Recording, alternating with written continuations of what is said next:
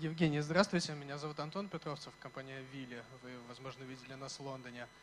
А скажите, пожалуйста, как, э, как вы переключились с масс-маркета на бизнес, ориентированный на сервис?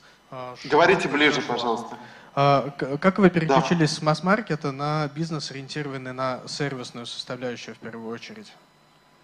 А, я не собирался заниматься масс-маркетом, когда мы э, пришли в телефоны в 96 году, он стоил 2500. И мы собирались сделать сервис, полное подключение домой с антенной, со всеми.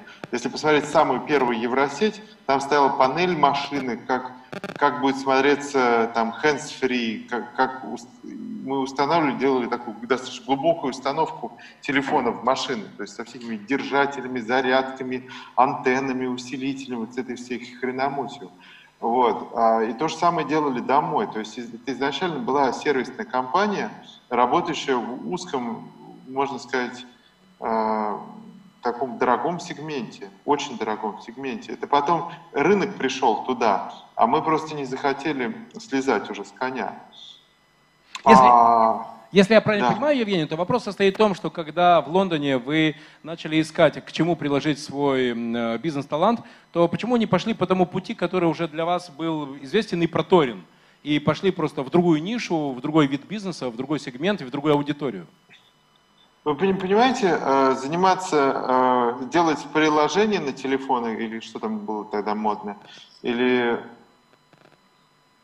делать там магазин по продаже еды, где малюсенькие прибыли на огромных оборотах и сталкиваться с реально э, серьезными пацанами на рынке, бодаться, при условии, что у них э, доступ до кредитов 0,1% в год, а ты э, русский, э, русский иммигрант с непонятным ну, непонятно вообще, как с тобой будут еще здесь общаться. у меня тогда, э, я на секундочку, магазин, когда э, мы э, нашли, я еще был в Интерполе, как похититель детей и пытатель их.